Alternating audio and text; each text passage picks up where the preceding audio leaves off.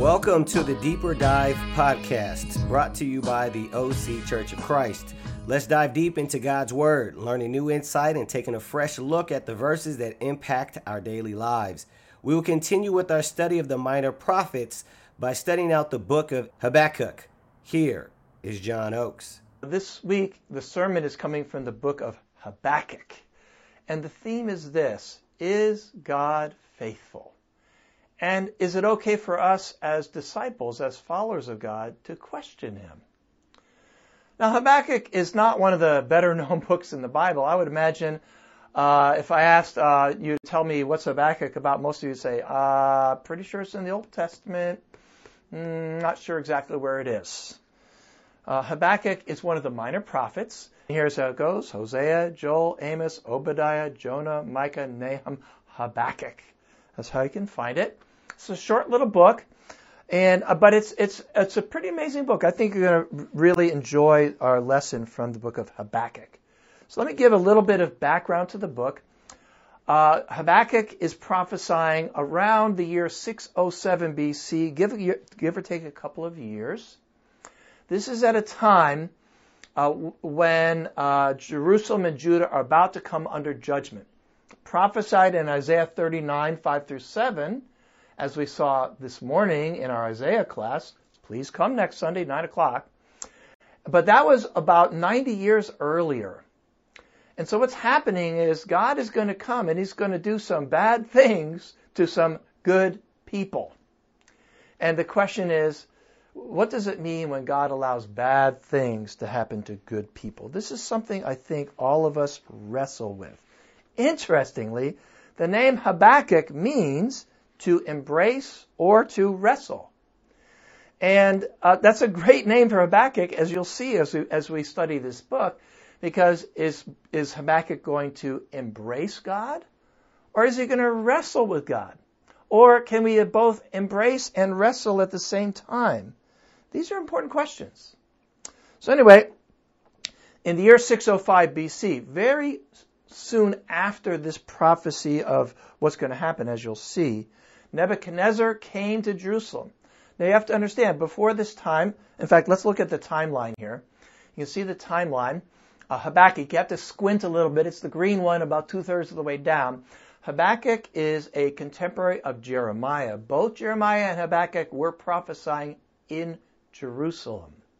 And you can see above there, the Assyrian Empire is, is, is under decline. It essentially falls. And at that time, the Babylonian Empire arises. And now the great power is Babylon and its young king Nebuchadnezzar. So the question is, how is it that God can do such terrible things to his people through people like Babylon who are sinners? All right, let's go back there.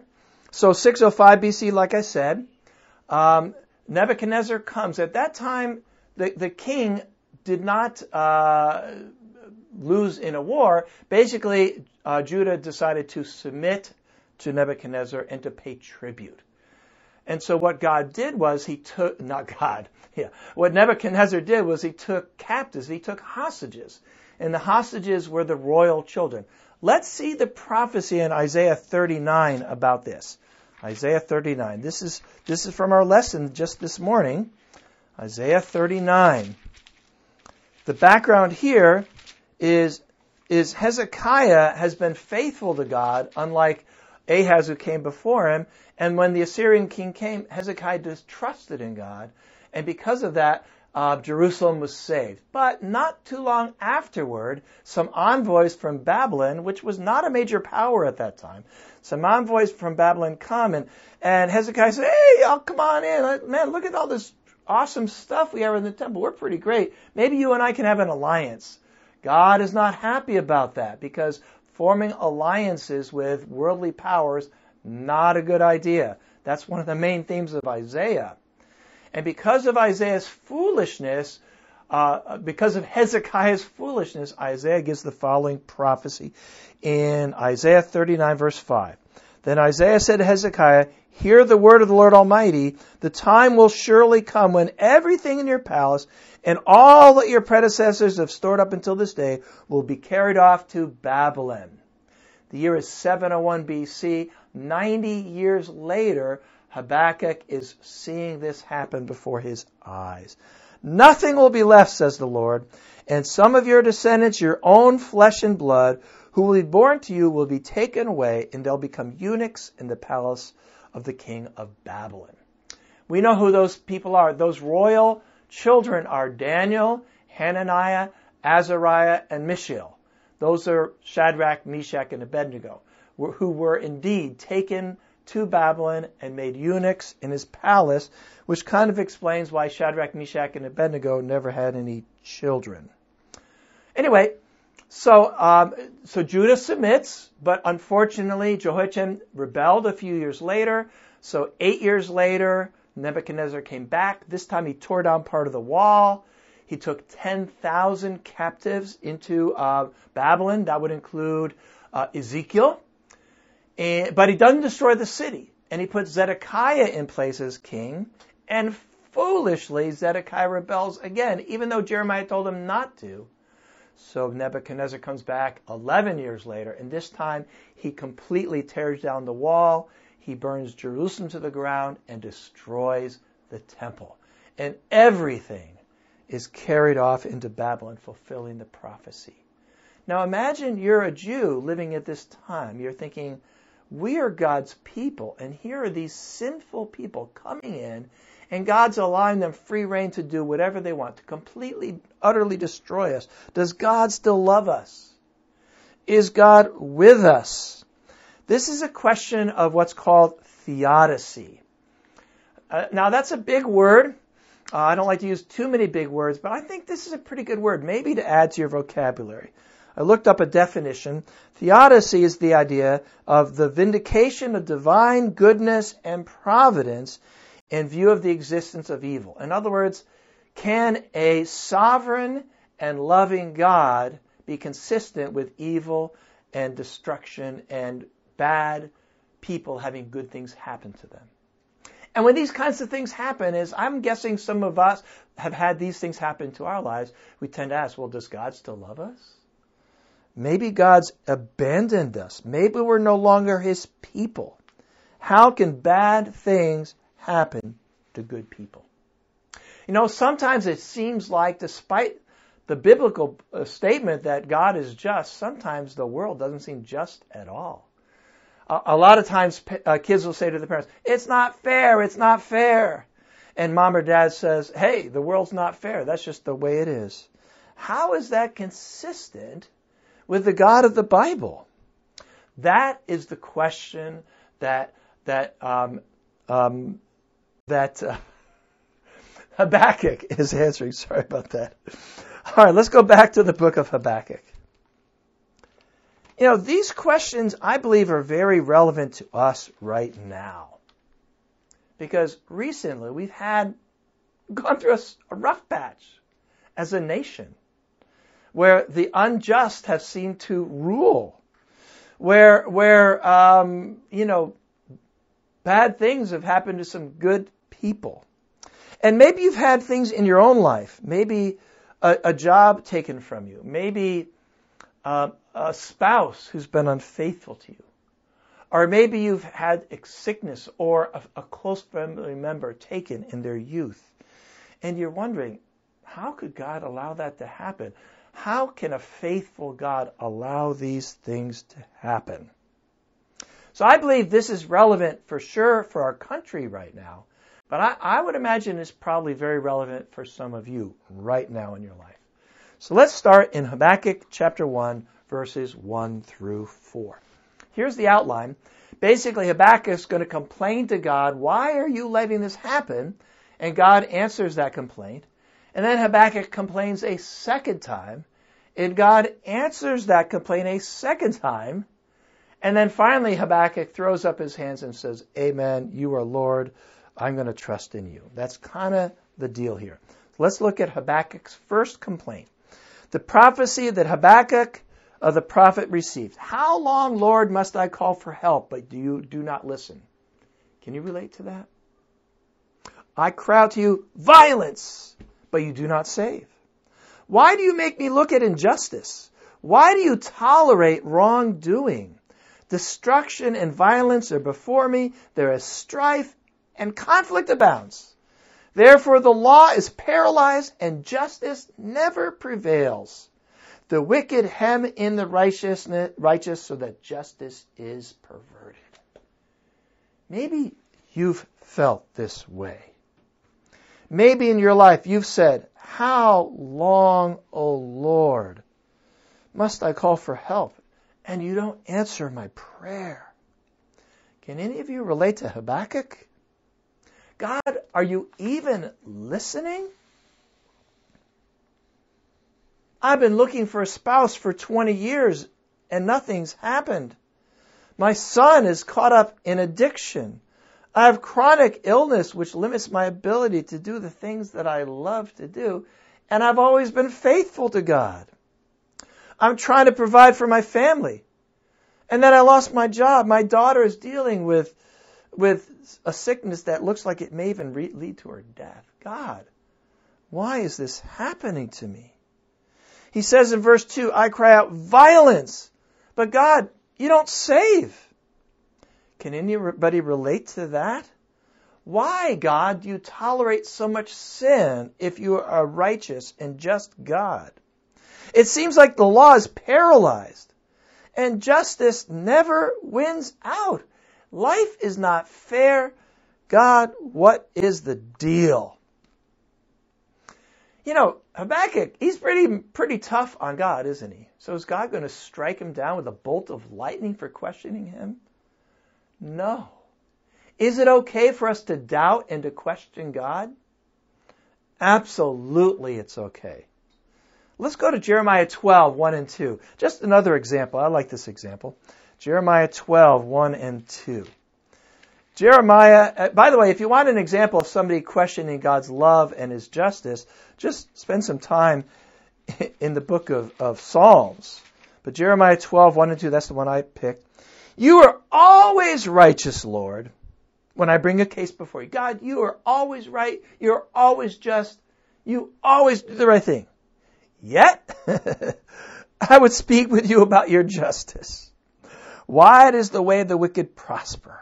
Why do all the faithless live at ease? You've planted them and they have taken root. They grow and bear fruit. You are always on their lips, but far from their hearts. It's interesting. Jeremiah starts by acknowledging the truth, which is God is always just and justice is always done. And he says, but God, having said that, I got a real problem with the way things are working right now. Honestly, I don't agree with your plan here. God, why are you allowing this to happen? And again, just like with Habakkuk, God does not, you know, pulverize or beat down Jeremiah. In fact, God, as a loving God, listens patiently because Jesus understands, because Jesus was tempted in every way as we are. Let's read Habakkuk 1 5 through 11. So basically, Habakkuk says, Why? How long must I wait for a reply to my prayer? And this is God's first answer, verse 5 through 11.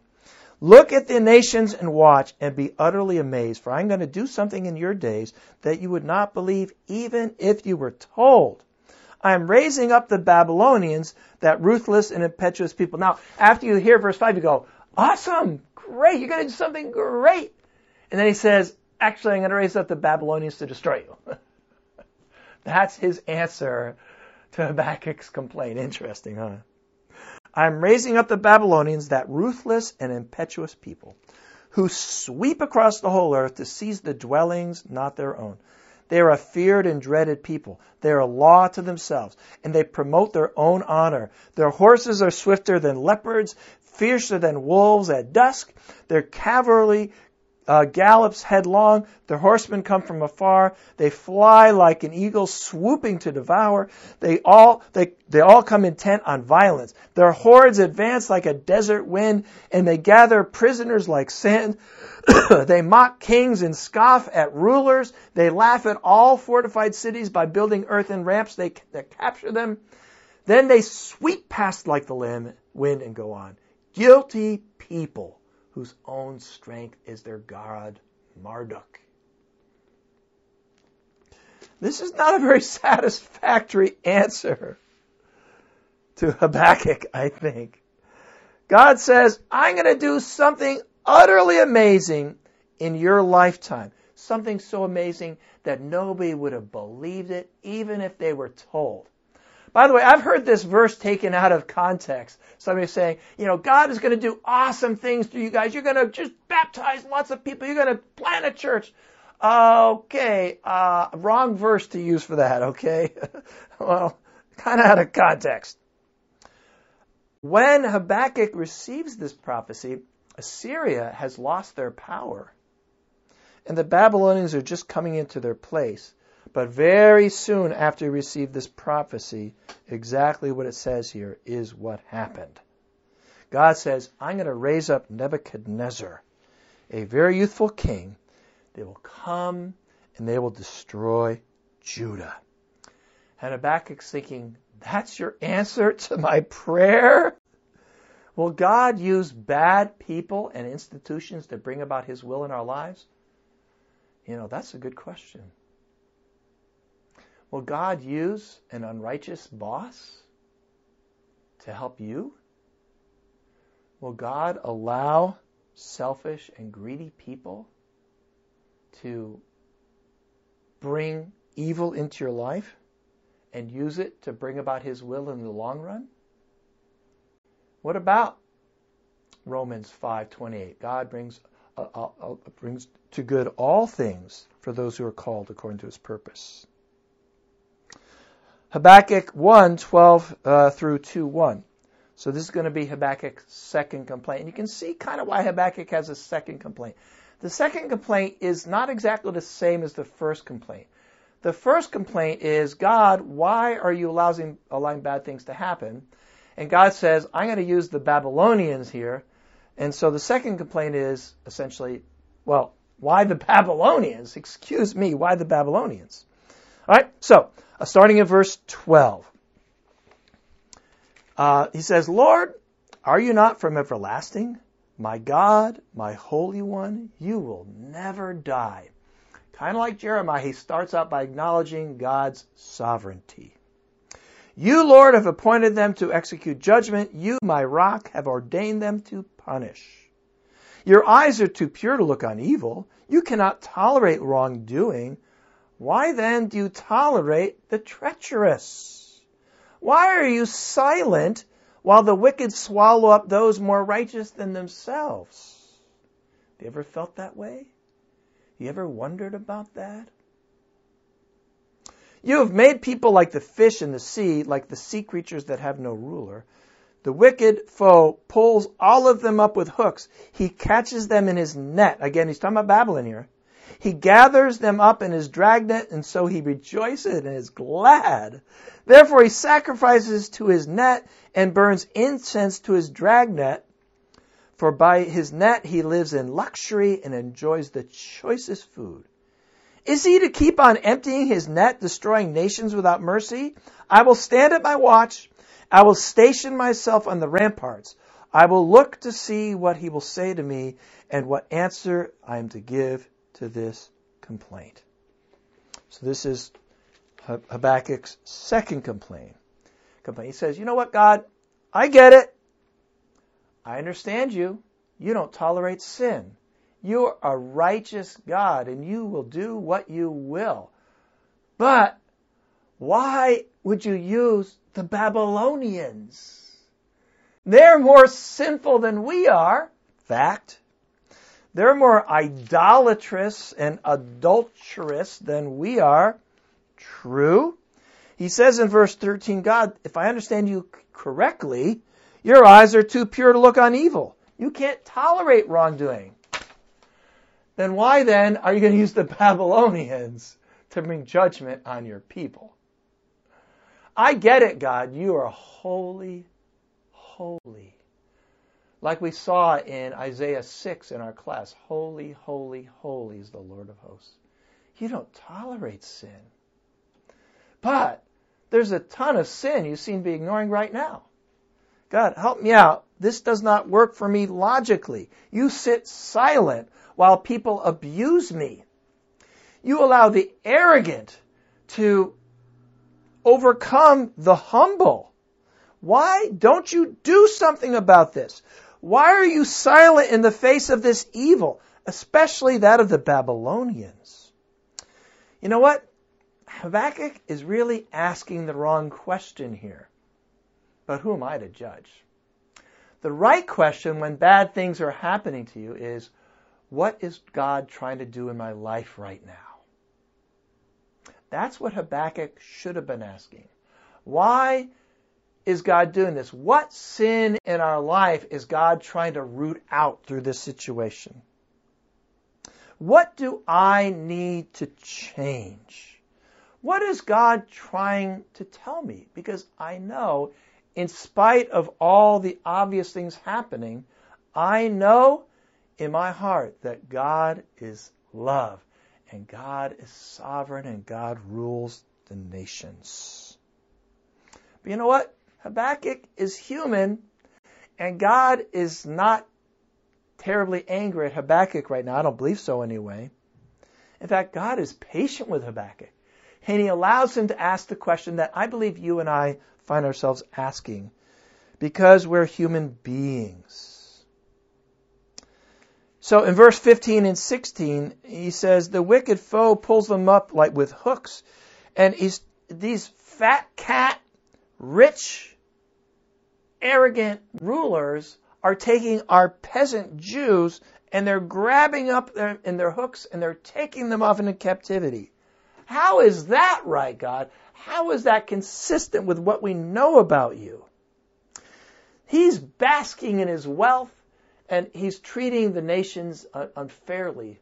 He, he's like a mass murderer. Why, God? Why are you treating us this way? I love Habakkuk chapter 2, verse 1. This is a great passage. This is a good memory verse. Why don't you contemplate this verse this week? Although we got two other great verses to contemplate, so keep some space there. He says, I will stand at my watch, and I will station myself on the ramparts. I will look to see what he will say to me and what answer I am to give to his complaint. So basically, Habakkuk says, All right, despite all this, I'm having these emotions, these feelings, I'm complaining to God. He says, You know what? I'm going to wait for God. I'm going to wait for his answer. You know, you could read chapter 2, verse 1 either as Habakkuk's almost kind of being sarcastic, is like, all right, yeah, I'm waiting for an answer, God. Good, good luck coming up with an answer to this one. You could almost think of him as being sarcastic here. Or you could think of him as being really faithful and saying, you know, that's how I read it. I will keep watch and I will see and I'll wait for him to speak to me. And if I have to wait for 30 years, I'll wait for 30 years. I, I like to think that's what Habakkuk's saying. So let's see God's answer, because like I said, complaint, response, complaint, response, I give up. Okay, so we're going to look at God's God's uh, response, his second response. I'm going to read Habakkuk 2. I'm going to break it up into two parts. It's 2 through 19. I'm going to read 2 through 4, and then I'll read the rest. So Habakkuk 2, verse 2. The Lord replied, Write down the revelation and make it plain on tablets, so that the herald may run with it. For the revelation awaits an appointed time. It speaks of the end, and it will not prove false. Though it linger, wait for it. It will certainly come and will not delay. See, the enemy is puffed up. His desires are not upright. That's Nebuchadnezzar. But the righteous person will live by his faithfulness. That's God's response. Yeah, it's true. Nebuchadnezzar is puffed up and arrogant, and I'm using a person that, you know, is not a particularly righteous guy. But he's saying, here's the deal wait for me. You can mark it down. I will come to judge the sinner. You can mark it down. All will come out right in the end. God, that is God's promise. And if God promises, I think we can assume it's going to happen. he talks about the end in verse 3. He says, you know, the, the, God sometimes judges in two ways. He, he may come back and judge the situation, but in the end, at the end of time, everything will be made right. Right? In, in Romans 12, uh, verse uh, 18, it says, I will avenge. I will repay. God ultimately will deal with things. So our job is to do what it says right here. The righteous person will live by faith. God says to Habakkuk and to, to you and me, I get it. Believe me, I see the evil. I know what's happening. I mean, I am, after all, sovereign Lord, but I'm telling you, just trust in me. I have uh, what I have the, the good in mind for you. Habakkuk 2:4. This is the key. In fact, this is one of the key verses, I'm not kidding, in the entire Bible. Uh, Paul quotes Habakkuk in Romans 1:17 in what's probably the theme verse of the entire book of Romans. And he says the key of all that is those who through faith are righteous will live. And then in Galatians 3:11 he says the righteous will live by faith. Let's read the version in Hebrews 10:38. This verse, Habakkuk 2 verse 4, is perhaps the most quoted Old Testament scripture. Probably not quite, but close. Hebrews 10 verse 38.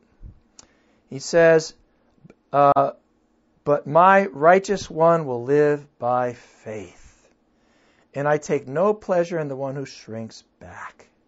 But we not, do not belong to those who shrink back and are destroyed, but to those who have faith and are saved. So, yeah, bad things happen to good people. And God will use even evil for good. But here's the question Are you going to have faith in God? Are you going to believe in God's justice even when you can't see it? Oh, isn't that the next verse right there? Right after the Hebrew writer quotes, My righteous person will live by faith. What's he say in Hebrews 11 1? Now, faith is confidence in what we hope for and assurance of what we do not see. If you do not see the end to your situation, if you don't see the solution, if you can't even see why God would let that happen, faith is belief in God's justice, His righteousness, His love, in spite of what can be seen with the eye. That's the message of Habakkuk. Trust in God. Trust in His ultimate righteousness. Because I tell you this, at the end of time, it will all be made right. God always delivers on His promises. And this is God's promise to you. Verse 4 through 12. I'm going to read, read verse 4 and I go through verse 12 back in Habakkuk 2. See, the enemy's puffed up, his desires are not upright, but the righteous person will live by his faithfulness. Indeed, wine betrays him. He is arrogant and never at rest because he's greedy as the grave and like death is, is never satisfied. He gathers to himself all the nations, takes captive to all his peoples. Now, this is Nebuchadnezzar, but this is whatever in your life, whatever the equivalent thing is for you. Will not all of them taunt him and ridicule and scorn, saying, Woe to him who piles up stolen goods and makes himself wealthy by extortion. How long must this go on? Will not your creditors suddenly arise? Will they not wake up and make you tremble? Then you will become their prey. Because you've plundered many nations, the peoples who are left will plunder you. For you have shed human blood. You have destroyed lands and cities and everyone on in them. Woe to him who builds his house by unjust gain, setting his nest on high to escape the clutches of ruin. You have plotted the ruin of many peoples, shaming your own house and forfeiting your life. The stones of the wall will cry out, and the beams of the woodwork will echo it. Woe to him who builds a city without, with bloodshed and establishes a town by injustice. God says, Woe will come on the un- unrighteous. You can mark it down. In fact, there are five woes here And woe means the opposite of blessing, right? We got blessed are the pure at heart, but uh, not blessed. Woe on the uh, impure of heart. In chapter 2, verse 6, he says, Woe to him who piles up stolen goods and makes himself wealthy by extortion. How long should this go on? So, woe on the greedy. Also, woe on those who exploit the, the, the, those not in power. Verse 9, Woe to him who builds his house by unjust gain, setting his nest on high to escape the clutches of ruin. But if you read on, he will destroy those people. Woe on those who use violence in order to get their way, or intimidation. Verse 12. Woe to him who builds a city with bloodshed and establishes a town by injustice. Also, woe on those who practice immorality and get seek pleasure through immorality. In verse 15, woe to him who gives drink to his neighbors, pouring it from the wineskin till they are drunk, so you can gaze on their naked bodies. Woe is coming on those people. Does it seem like that right now? No, right now they're sitting in their plush palaces and enjoying vacations, and everybody says they're awesome. But God's justice will come. It will roll on like a river, like we saw last week. And then the fifth woe is woe on the idolaters, those who put things above God. Verse 19, Woe to him who says to the wood, Come to life, or to lifeless stone, Wake up! Can it give guidance? It is covered with gold and silver, there's no breath in it. And of course, those aren't our idols, but you know what the idols are. We've talked about them many times. People are relying on things of the world, and God's saying, Woe to them. So that's God's promise that, that right will win out over evil in the end. Now we have our second amazing, like perfect memory verse, Habakkuk 3, 13 and 14. By the way, this is in the middle of God's second response. All right, so let's read verse 13 and 14. Some pretty cool stuff here. All right, uh, it says, Has not the Lord Almighty determined that the people's labor is only fuel for the fire? That the nations exhaust themselves for nothing? For the earth will be filled with the knowledge of the glory of the Lord as the waters cover the sea. That's where we're headed. That is the final state of mankind. I just want you to stop and just get a picture. I got a nice little picture up on the screen there. It says the earth will be filled with the knowledge of the glory of the Lord. That's where we're headed. The mockers, the scoffers, the prideful, the arrogant, the idolaters, the violent. Theirs will be the place in hell in the second death. But it'll all work out in the end because, like it says here, the earth will be filled with the knowledge of the glory of the Lord as the waters cover the sea. That's how it will be at the end. This will be the final state of mankind. My question is do you believe that? Can you trust in God's love? Can you trust in His theodicy? God says it's going to all shake out in the end. Like I already quoted in Romans 12:19, I will avenge. I will repay. Now let's read on. He says, This is what's going to happen to the wicked, verse 15 through 19. Woe to him who gives drink to his neighbors, pouring it from the wineskill till they are drunk, so that he can gaze on their naked bodies. You will be filled with shame instead of glory. Now it is your turn. Drink and let your nakedness be exposed. The cup of the Lord's right hand is coming against around to you, and it disgrace will cover your glory. That's what will happen to the unfaithful. The violence you have done to Lebanon will overwhelm you, and your destruction of animals will terrify you. For you have shed human blood, you have destroyed lands and cities and everyone in them. Of what value is an idol carved by a craftsman, or the image that teaches lies? For the one who makes it trusts in his own creation, for he makes idols that cannot speak. Woe to him who says to wood, Come to life, or to lifeless stone, Wake up! Can it give guidance? Is it is covered with gold and silver. There is no breath. No. God says, Woe is coming on those who lean on violence and idolatry. And when God says it's going to happen, folks, it's going to happen. It's going to happen. I guarantee it. Numbers 23:19. Let's read that one. God is always faithful. God fulfills every single promise that he ever made. Numbers 23:19 says God is not human that he should lie, not a human being that should change his mind. Does he speak and then not act? Does he promise and not fulfill? God always fulfills his promise. Now, did Habakkuk feel that way? No, he wasn't feeling that way at all. Are you feeling that way right now? Maybe not. God says, that's okay. he says, look, those who live by faith, the righteous will live by faith. Just believe me. Now, back in Habakkuk, we have our third really cool, uh, great verse for thought for the week, or maybe a, a memory verse. It's Habakkuk 2, verse 20. All right, there we go.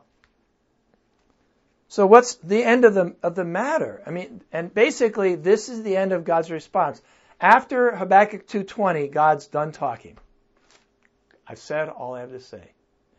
And basically what he says is, I promise you this. I will deal with the ungodly. And then in chapter 2 verse 20 he says, "The Lord is in his holy temple. Let all the earth be silent before him."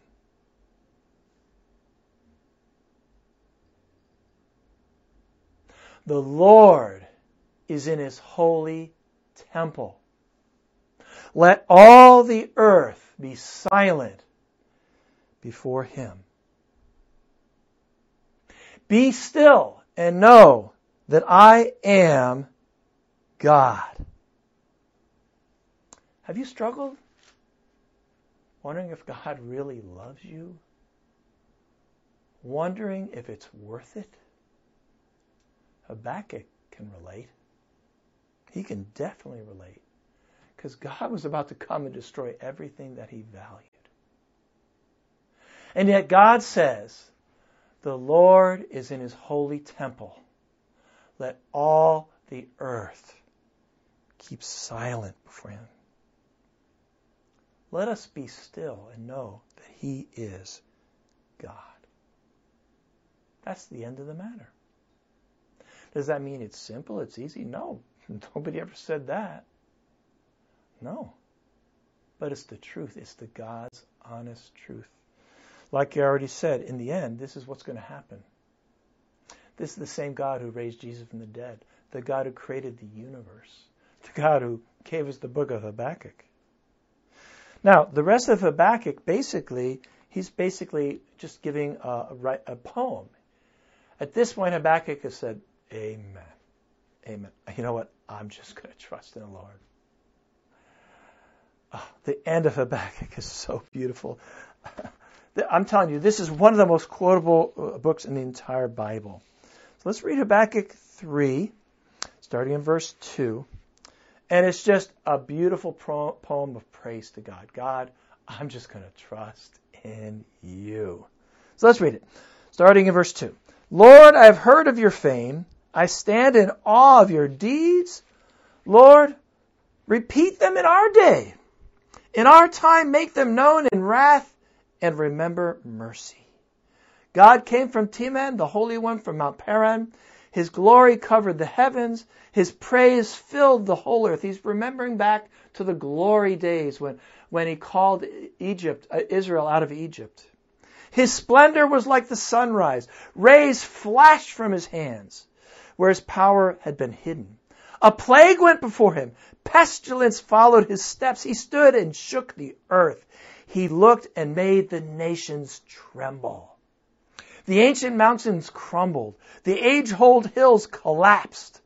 but he marches on forever. I saw the tents in Cushan in distress, the dwellings in Midian in anguish. Were you angry with the rivers, Lord? Was your wrath against the streams? Did you rage against the sea when you rode your horses and your chariots to victory? You uncovered your bow, you called for many arrows, you split the earth with rivers, the mountains saw you and writhed, torrents of water swept by, the deep, deep roared and lifted its waves on high. Sun and moon stood still in the heavens at the glint of your flying arrows and at the lightning of your flashing spear. In wrath you strode through the earth, and in anger you threshed the nations. You came out to deliver your people, to save your anointed one. You crushed the leader in the land of wickedness. You stripped him from head to foot. With his own spear you pierced his head. With his warriors, when his warriors stormed out to scatter us, right? In the sea, Red Sea.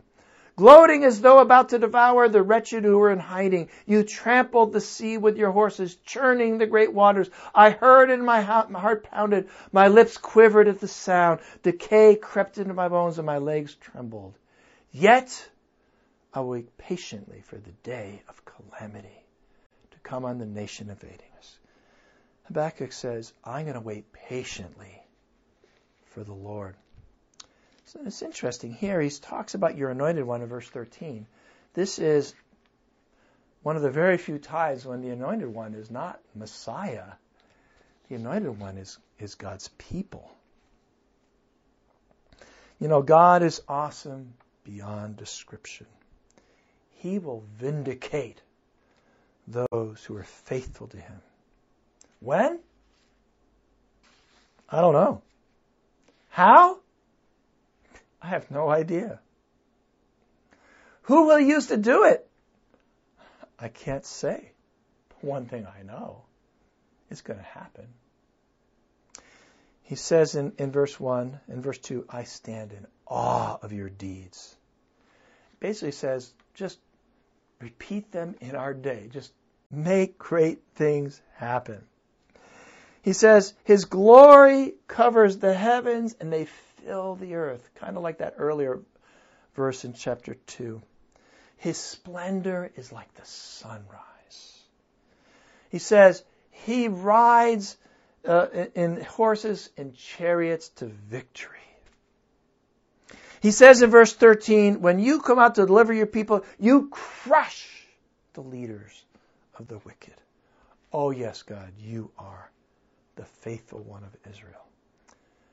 And then it has got to be one of the most beautiful, amazing uh, poet pa- passages of poetry in the whole Bible. Ephesians, I'm sorry, Habakkuk 3, the second half of verse 16 through the end. Let's read this together. So beautiful. Yet I will wait patiently for the day of calamity to come on the nation invading us. Though the fig tree does not bud, and there are no grapes on the vines. Though the olive crop fails and the fields produce no food, though there are no sheep in the pen and no cattle in the stalls, yet I will rejoice in the Lord. I will be joyful in God, my Savior. The sovereign Lord is my strength. He makes my feet like the feet of a deer. He enables me to, tr- to tread on the heights. Kind of sounds like Isaiah 40, doesn't it? it? Says, I'm going to wait on the Lord. Can you wait patiently for the Lord to vindicate you? How long? I don't know. How? I wish I could say. It might not be till after you die. It may be on Judgment Day. verse 17, let me just read it again. Though the fig tree does not bud, and there are no grapes on the vines, though everything seems to be going terrible, and my life seems to be going into a bottomless pit, though the olive crop fails, and the fields produce no food, and there are no sheep in the pen, and no cattle in the stalls, he says, yet I will rejoice in the Lord just not because of what's happening, But in spite of what's happening around me, I'm going to choose to be joyful in my God. These other things, they could never save me anyway. Only God can save me. And he says in verse 19, My strength is in the Lord. The, there, there is that word sovereign. The sovereign Lord is my strength because Habakkuk acknowledges the sovereignty of God. God rules the nations. And if we will do this, then it says here, it's a promise. God will make our feet like those of a deer, and he will lift us up. God is good. Do you believe that? Habakkuk did. So, conclusion. You know what? It's okay to question God's love and his justice. It's kind of the human thing to do. And because Jesus came here as a high priest of our salvation, he's been tempted in every way just like we have. And he's felt those same feelings. It's okay. Don't feel guilty for doubting God. It's okay. So what you ought to do is just tell him. Let him know what you're thinking and feeling. But when we question God, we need to hold on to our faith that despite what we can see, God's ways are above our ways. God is sovereign even when it doesn't seem that way because faith is belief in things unseen. And not only that, but we need to be patient. How long? I don't know. Hopefully tomorrow. I hope so. Hopefully for you it's tomorrow. Or for sure next month. Or maybe 20 years. Or maybe not until he comes back. We need to be patient.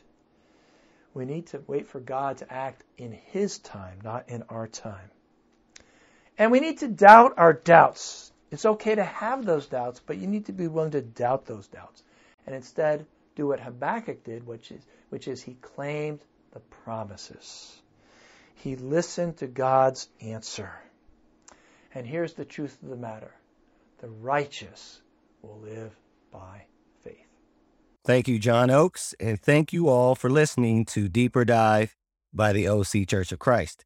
If you want to get connected to us or want to donate to the program, go to our website, occhurchofchrist.com, or through social media at the OC Church.